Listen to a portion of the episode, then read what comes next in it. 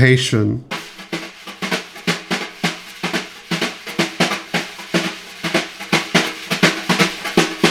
Welcome to Writers Get Animated. I'm Mackenzie Worrell, And I'm Chris Leva. and today we promised you a surprise, and boy, do we have it. We are doing a very special episode of Writers Get Animated. It is our Christmas special.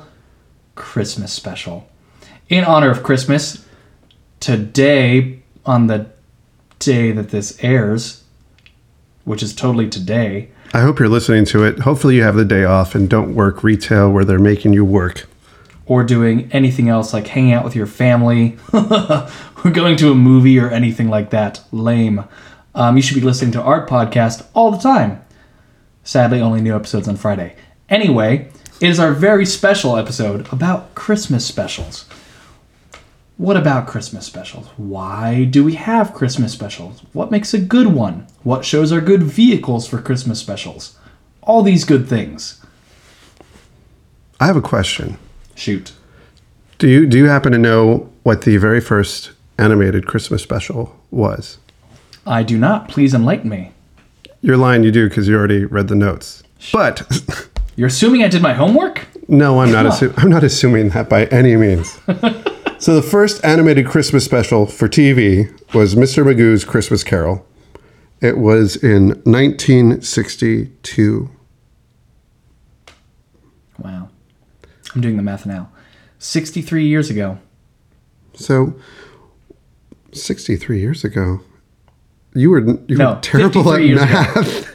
Oh my god, I'm putting my hoodie of shame on. I'm sorry, world. You can leave that on for the rest of the episode. I took AP Calc. Just putting it out there. So did I. Oh, well, look at you, show off. I didn't say it first. I was just relating to you on another level. In other math related news, Mr. Magoo was 53 years ago. The the second one was Rudolph, the red-nosed reindeer in 1964, followed by Charlie Brown Christmas in 1965, and then How the Grinch Stole Christmas in 1966. So those 5 years, 4 years in a row of these massive Christmas specials that we still watch today. Do people still watch Mr. Magoo? I'm, I meant all of the All rest, the rest other of ones, them. The other ones. The other ones. Um, Mr. Magoo's Christmas Carol only aired once. And then it had a little bit of syndication time, but nobody really watched it. Womp womp. As opposed to Rudolph, which aired yesterday. Rudolph, I think, probably airs on some channel every day between now and real Christmas. And what's interesting about the Christmas specials, which is different from a Christmas episode of a mm-hmm. show, because a Christmas episode of a show is just an episode of the show that happens to take place during Christmas, which is Notably, the first episode of The Simpsons, the very first. Not a special, Not a regular length, Christmas themed. first episode, their pilot episode, Simpsons roasting on an open fire. I was going to see if you could think of the words there. I, I had a hard time all of a sudden. I was thinking about it all day today, and then I just couldn't remember open fire. Rabbit season. Duck season. There we go. Um, yeah, I mean, I have definitely, I recently experienced either for the first time in a long time or possibly my first experience of Rudolph the Red-Nosed Reindeer. Um, I think it had just been a long time because I, I mean, it may just be like a cultural thing where I've seen so much of it.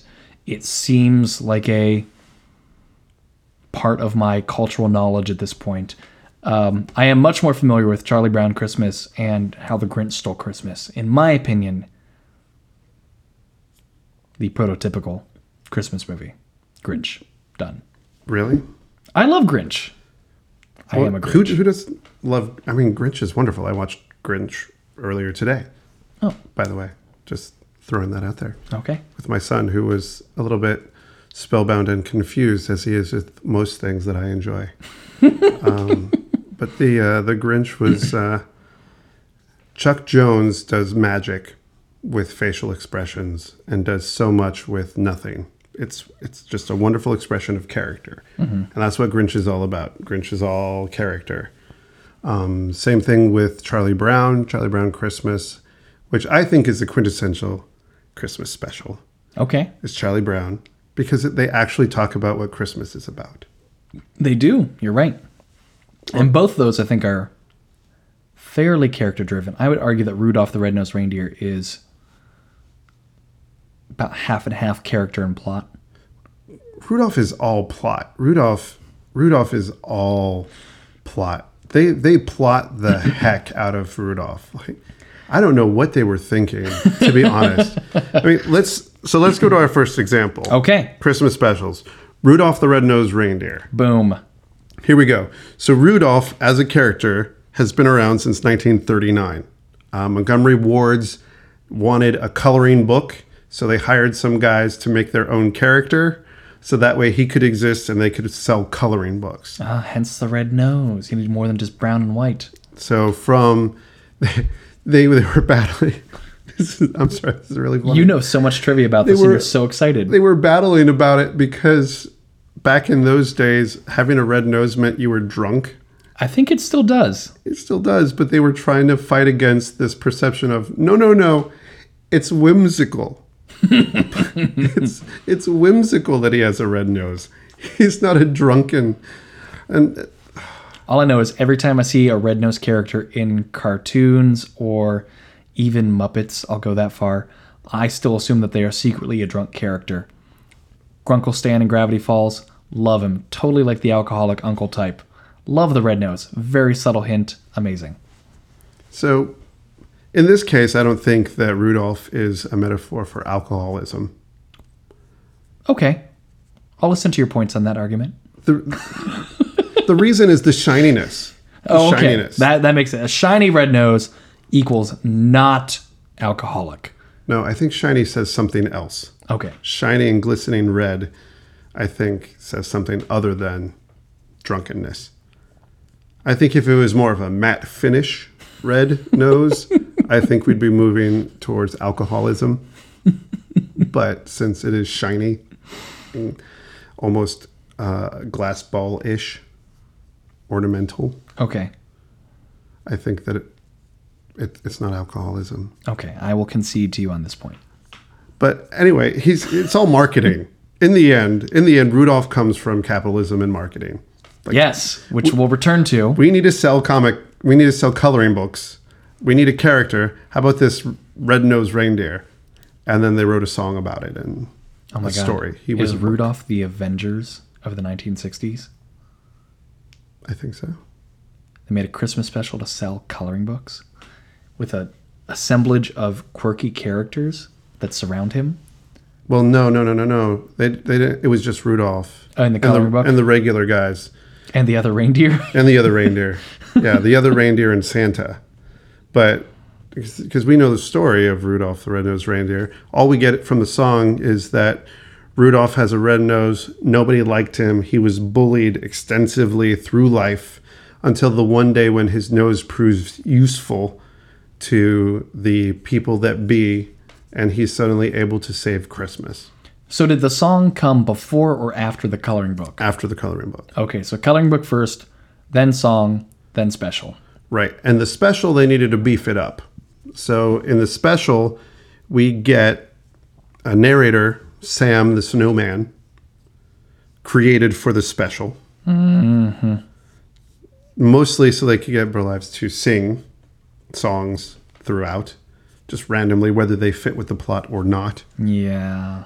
Um, and then getting through and adding more backstory for Rudolph and giving him friends and adventures and plot. And adding a monster for because you need a monster. Our first monster of this podcast. Spoilers. Spoilers. Um, so, what do you think is the theme of Rudolph the Red-Nosed Reindeer? What are we getting out of this? Well, the hard part about Rudolph, I mean, the song tells us that Rudolph is an outcast, Yeah. bullied outcast because of his red nose. He has this thing that is uncontrollable and totally noticeable. So, this uncontrollable, totally noticeable, wow, that's a lot of bubbles, external feature that he cannot hide. Although his father, Donner, in his first moments of being introduced to Santa, first moments of after being born, immediately tries to like smear some mud on his nose to hide it. and it fails within two minutes. Mm-hmm. So can't hide it. Um, but you're giving him what it's all about hiding what makes you different and being a, as they say in a song, misfit. Well, I mean, I think eventually it's all about not hiding who you are, but Well, sure. the plot is that they're hiding who they are because we have Rudolph. Sometimes intentionally, sometimes unintentionally, other people are hiding his red nose or he's hiding his red nose. And then we have Hermie, Hermie, Hermie, the elf, the elf. with his blonde shock of hair that His little Ellen DeGeneres swoof. I was. It's more like flock of seagulls. Okay. We can say it, I'm not familiar with haircuts enough. it's it's uh it's a pompadour ish pointy number that whips around like a tidal wave out of his hat. It's just no no other elf has hair like him. It's true. All the rest have very, very blue color hair. The the other elves also don't have um, whites of their eyes, so there's that too. That's true. He's one of the only elves with whites on his eyes and hair. Although he's not the tall elf. No, he's not the tall elf. The tall elf I thought was interesting because he's the one who's different that they don't really talk about being different. Right? He's the the foreman elf. Is that who he is? Or is that what you mean? This is like the long, skinny one. Well, there's yeah, there's the long skinny one with glasses who still plays by all the elf rules, I Yes. think. And then there's the big large The foreman elf. foreman elf who by the way does have whites of his eyes. Ah. So he does have whites. He's the only other elf. So he, maybe he learns. Okay, we're getting a little too far ahead on this, but let's talk about Hermie. Hermie's an elf. Mm-hmm. Yes. What, and what do elves do? They make toys for all the boys and girls around the world. No matter your gender of elf, that's what you do. What does Hermie want to do?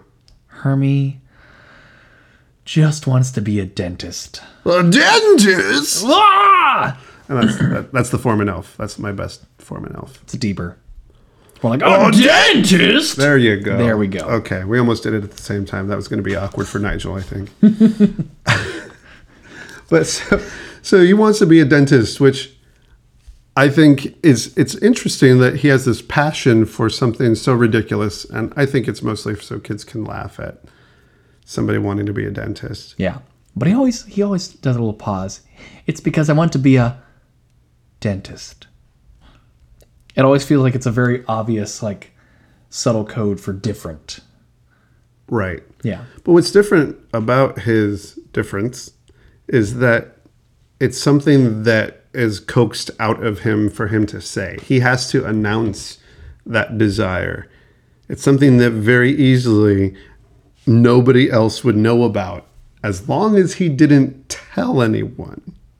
If nobody asked him about his wishes and he didn't openly tell them You know, about his wishes to be a I wouldn't dentist. I wouldn't call them wishes. I think that some people are born wanting to be dentists. I'm not saying that they're not. what I'm just saying is he doesn't have to tell if he doesn't want to. And we don't have to ask him if we don't want to. He can be a dentist in his heart. He can pull teeth behind closed doors, Oh my god. which he does later on. Later on, um, one of the um, the foreman elf comes in and opens the door and finds Hermie alone performing dentistry on toys, trying to find a way that his desire can be helpful to elf kind. Why are you smiling like that? He's trying. this is what happens in the movie. I watched it with you. I'm not disagreeing. I think that it is also very helpful that Hermie has the um he's a very different voice than the other elves do. And we've already given the uh, the foreman elf example, but Hermie has a very um soft spoken voice about him too. He's very soft spoken. Very soft spoken. somewhat aspirated, very soft spoken. Um, not that we're saying this is code for anything Not at, all. But, but he is trying to find a way for his talent and his passion to be useful as an elf. But what's interesting about the foreman elf is his, you'll never fit in. He keeps on telling Hermie, you'll never fit in. Not in like, that was almost quasi Russian in a weird way. It's like, you will never fit in. I did it again. But his next sentence is now go to elf practice to learn how to be a better elf. Mm-hmm. You'll never fit in. Now go figure out how you're going to fit in. I kind of see it as the same for like the the island for misfit toys later. There's Right. an island full of misfit toys, and they're all like bemoaning how they're misfit toys and won't get used by boys and girls around the world. But at the same time, like there's an island full of other toys like you. True. At this point, you do fit in, but you want to fit in in a different way. I feel like the Island of Misfit Toys is different because somebody made them that way. whether intentionally or accidentally. Somebody made them that way. And now did did somebody banish them to this island or did they willingly go to this island and all somehow they're recruited? Is it like some kind of Hogwartsian kind of they get their letter like, "Oh my gosh, I'm a reject." Or or do they do they get banished? I feel like the elves might just hide their bad work from Santa. Although, side note, elves or elves? Elves? I think it's elves. Elves I think it's elves. for magical and North Polish, I think it's dwarfs. not dwarves. Well, it depends. I think in in Snow White it's seven dwarves, Yeah, because that's like the magical right? dwarf race thing. So is it elves? I don't know. I think the elves are bad at what they do. And these might be prototypes because mm. they're not mistakes. These misfit toys are not mistakes. There's a Charlie in the box instead of Jack in the box because somebody said, "Hey, why don't we try this?" Charlie in the box doesn't work. Great, get it out of here. It's like, how about this guy? Here's a cowboy. He rides a ostrich. That doesn't work. Okay, we'll get him out. I got a, cou- I got a couple other ideas. Here's a polka dotted elephant. You like mm. that one? No, doesn't work. Okay, great. Here's a dolly. I don't know where it's wrong with her. We don't really actually specify it, but she's not quite as good as the others. I'll get rid of it right now. Just me having her in front of me. She's gone. Misfit Toys Island. I also would love the um, the squirt gun that only squirts jelly because the question remains: Where is that jelly coming from? It is an infinite jelly squirt gun. Correct. I don't think these are bad toys. These are good toys. But let me say this: the mechanics of that, you to be able to squirt jelly, the mechanics of that gun do have to be different than a water gun. So it can't just be a water gun with jelly in it because a water gun would not squirt jelly.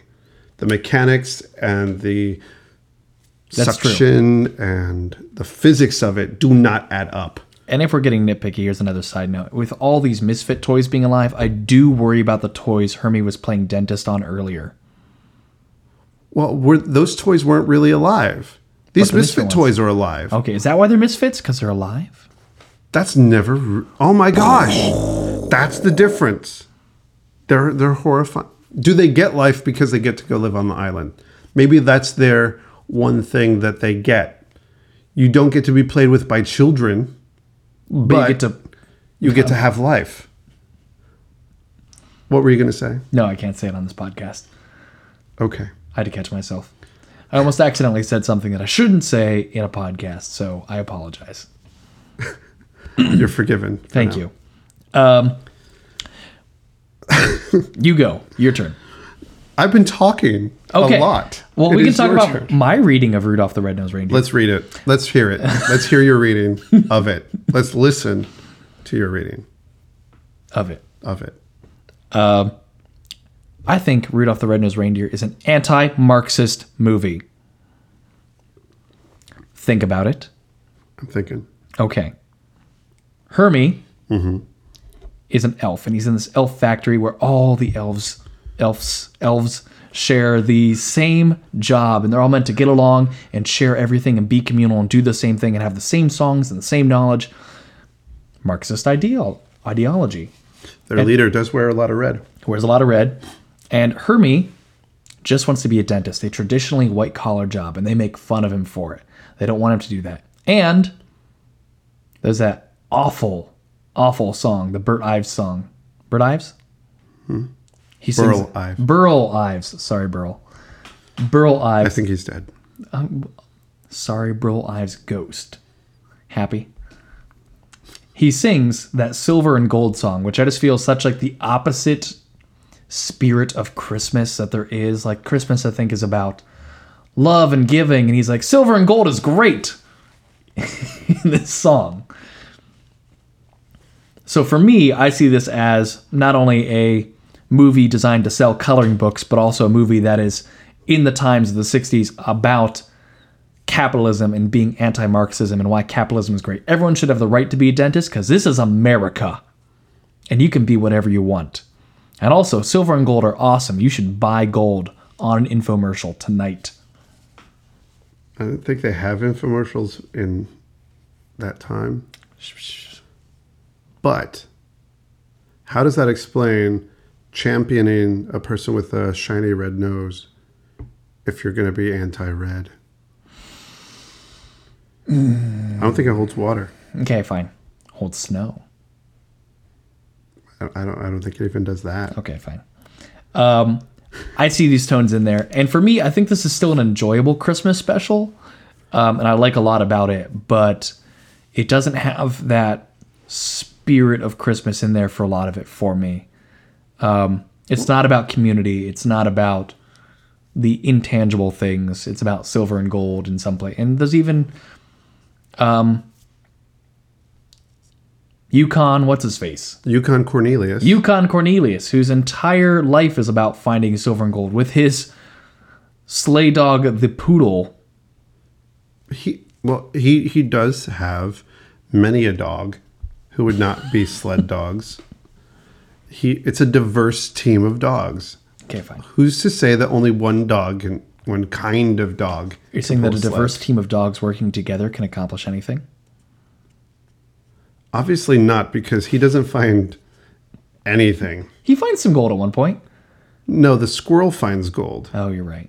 And brings and it tries to him. to eat it and then throws it away because it is useless and it can't be eaten by squirrels So the squirrel knows the meaning of Christmas, or it, or it is hungry. yeah, I, th- I think it's just hungry. A or B, either one is good. But the other thing about it, the thing that is is hard for me about Rudolph the Red-Nosed Reindeer, the film, not the character. I'm trying to like I, I'm trying to say not the character specifically, but the film overall, mm-hmm. is that the the idea of it. They they changed the ending the second time it aired because they wanted the during the credits as it's going, you see the toys from the Island of Misfit Toys being delivered. Mm-hmm. That wasn't part of the original. They added that when they aired it again. The original was just them delivering toys as usual. This was, hey, look, we're getting homes, giving homes to the Misfit Toys. So it was even a happy ending for the Misfit Toys was a massive afterthought that no one ever really thought about. Hmm. And that the idea that Rudolph doesn't really get acceptance until he saves Christmas itself. Mm-hmm.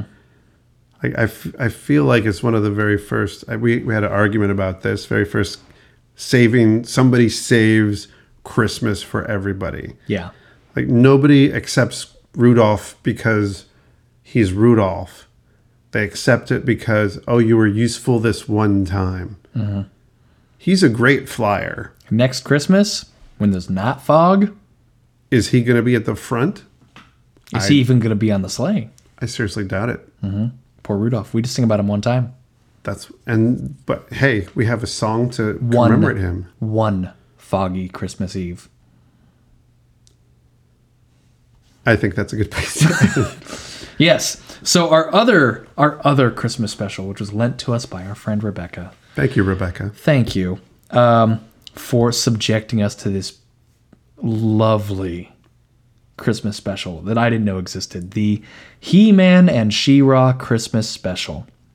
Which, if you watch the commentary of the DVD, um, aired once, and then one of the voice actresses decided that she'd like to watch it again, so she released it on DVD.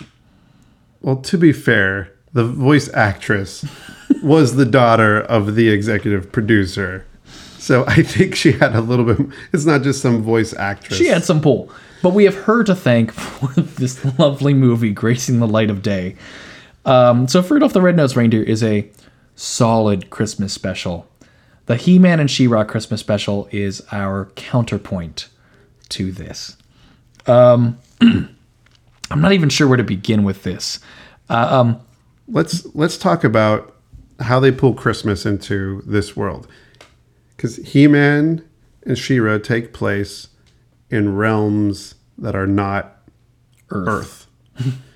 Christmas is decidedly not ethereal. Etheria being the place that She-Ra's from, right. Etheria and Eternia. and Eternia. Yeah, Eternial. Eternia. I'm really bad at this adjectives. because I wasn't allowed to watch He-Man as a kid. Because my parents said that it was satanic. I wasn't even allowed to play with the toys. And watching this, I could see why. Yeah, I mean there there was a if bla- if bad plots were satanic, this is like This is the Beelzebub of plots. exactly um, I'm I'm going to try to summarize this in a quick paragraph. He-Man and She-Ra are approaching their birthday because they're twins, duh, and they're throwing a big party. And then It's interesting that their birthday is right around Christmas. right around Christmas. They mentioned at the beginning, oh, it's near this Earth holiday from this place we've never been to called Earth. That of course we know when this holiday is. One person knows. The Queen knows. I think she's been to Earth and has had some Christmas cheer at some point. Mm-hmm. Because she knows about this Earth holiday and she's like, oh, I remember we should decorate. And I just love the parties that we had on Earth at some point. And so while they're decorating for this party, um, He-Man slash his um, persona Adam are also putting this spaceship together that's supposed to be a spy satellite but has a cockpit. Um, they're trying to launch into space, and then Orko comes and messes it up. And Who's Orko? oh, Orko's the wizard sidekick. I think you have a better word for him than I do. I just call him the Jar Jar Binks of the He Man universe. He really is. He messes up everything, but is still lovable. If you repeat his lines as Jar Jar Binks, it's even funnier. I think it fixes a lot of dramaturgical issues I have with He Man if you use the Jar Jar voice. And this is the only time we will condone using the Jar Jar voice on this podcast. I'm not even going to do it, but it, No, we're not. We're not going to do it now. I'm just condoning audience use of the Jar Jar voice, so when you get your hands on a copy of the He Man She-Ra Christmas special, or don't. please do yourself a favor and say all of Orko's lines as Jar Jar Binks. Misa thinks you be liking it. I'm going to You wipe that from memory. Nope, nope, no more. I'm going to talk over you. um, so we have. I. How many plots happen in this? We're trying to get the twins ready for their birthday. There's some kids from Earth who get tangled up with Orko. They have to try to return to Earth. They have to give the kids a good Christmas. Skeletor's trying to do his thing. Um, the other dude's trying to do his thing. There's this giant monster in space giving them orders. There's the Manchines, which are trying to do something. And they're also trying to get um, There are at least seven else, distinct plots happening. There are altogether too many characters going Yeah. on, and too many plots, and, and too, many, new villains. characters. Right, and too many villains. It- they could have been very easily simplified. So here's the easy easy part of the story. Orko ends up in the spy plane. Yeah. Somehow plays around with the controls, Jar Jar fashion, smashes the controls, ends up on Earth, befriends two children, and learns about Christmas.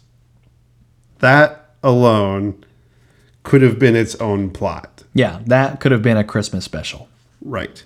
And then everyone else trying to get Orko back could have been the other part of it. What are the things that they have to do to get him back? one thing that they have to do is get this crystal. They have to retrieve a water crystal Yes, of course. because that's the only thing that will get the transporter to work so they could send a transporter beam to Earth to retrieve Orko. And this- However, this is where the writing gets, I think, it lost me. It just hits its lazy point here. Um, this water crystal is being guarded by a fearsome beast monster. Which is the name of this particular monstrous beast. Yeah, it's not me deciding that it's a beast and then calling it a monster. It is called the beast monster. And we know this especially well because with the DVD, there came a copy of the script to the He Man She Ra Christmas special. So here we go. Are, are you ready for this, Ken? I am ready. Okay. Writers Get Animated presents A section from He Man She Christmas special, a dramatic reading. a dramatic reading. As She-Ra, Mackenzie Worrell. Um, I, Chris Leva, will play Mamista and Swifty the horse. I will try to do my best to have distinct voices for each one of them, as close to the actual voices as I can remember, because I've shoved a lot of it out of my mind. Yeah. I'm, I'm going to be honest right there. And if we mess up as a bonus, this PDF of the script is also has all the character names and any um, very rare stage directions in French. So pardon us if we miss a character at some point. Um, scene. So this is the pool of the beast monster, huh? Doesn't look as though anyone's home. Uh oh, someone's home. The beast monster. Keep him busy as long as you can, She-Ra. I'll do my best. Swifty!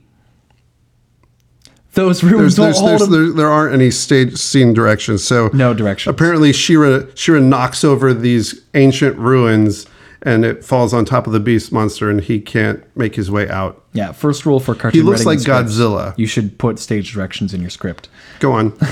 Those ruins won't hold him for long. Now where's Mamista? I've found it. Thanks, Mamista. I'm always happy to help. Good luck. I hope it brings Orko back. We could never have found it without Mamista. What's that? I don't know, but it looks as though we found something else, too. And apparently, it's something else is coming. What are they? Some kind of sensors, I think. it's a robot! Well, Swifty, now we have to pass those things to get the crystal back to Man at Arms. And I guess they're fleeing now or something. Watch it, Swifty! And oh, there's a robot. We must go to the Monstroid Center and prepare for battle. They're changing into other forms. What evil robots? Very evil and very dangerous.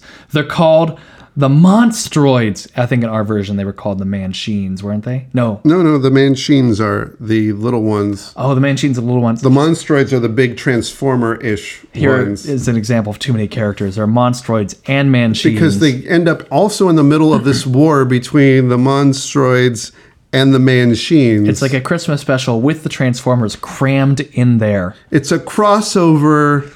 But it's like a knockoff crossover. It's like worse than the GoBots. Wow. It's worse than the GoBots. Anyway, Sorry, go on.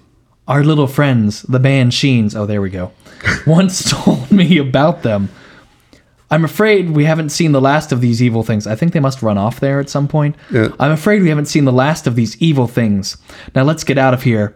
Sword to blaze! At this point, She-Ra has been trapped by the um, There's like a bubble the thing that they put over the them. Monstroids have put her in a bubble.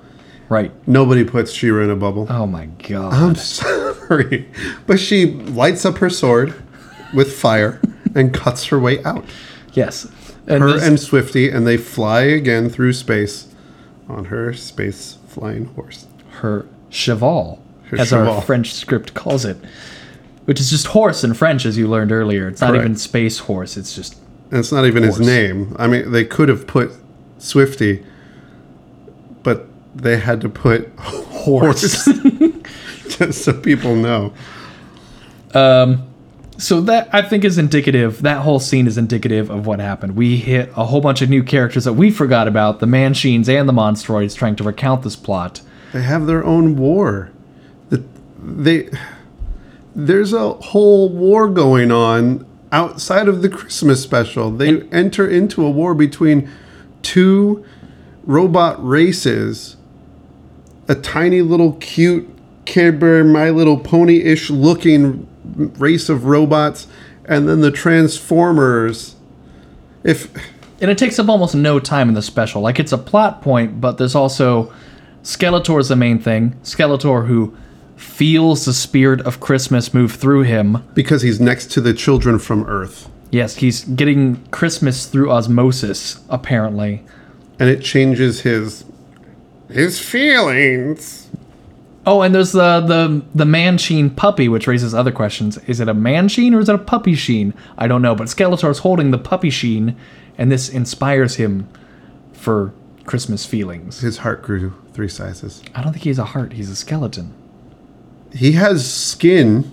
Is it skin or is it cloth? I kind of imagined it like a like an inflatable suit, um, like the um, the gaseous character in Hellboy. He he has substance to him. See, as As, as, a body. proves, Skeletor has substance. I'm not him. saying substance as a character. I'm saying he has weight. And Now you're calling him fat. Bicep. Yes. Have you seen his face? He's all bones. And I think that's a good place to stop.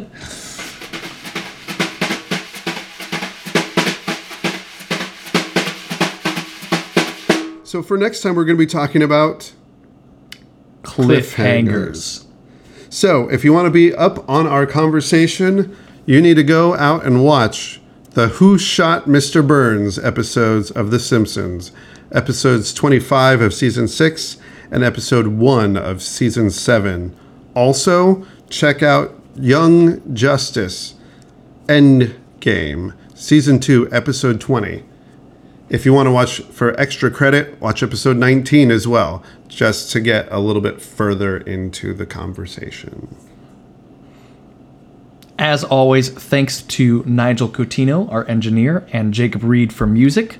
We were going to leave you with a uh, cliffhanger this week, but We, we, really couldn't think of one yeah, except it wasn't going to work out. no, it wasn't going to work out at all this time. Oh my god, what's that? Nigel, oh no!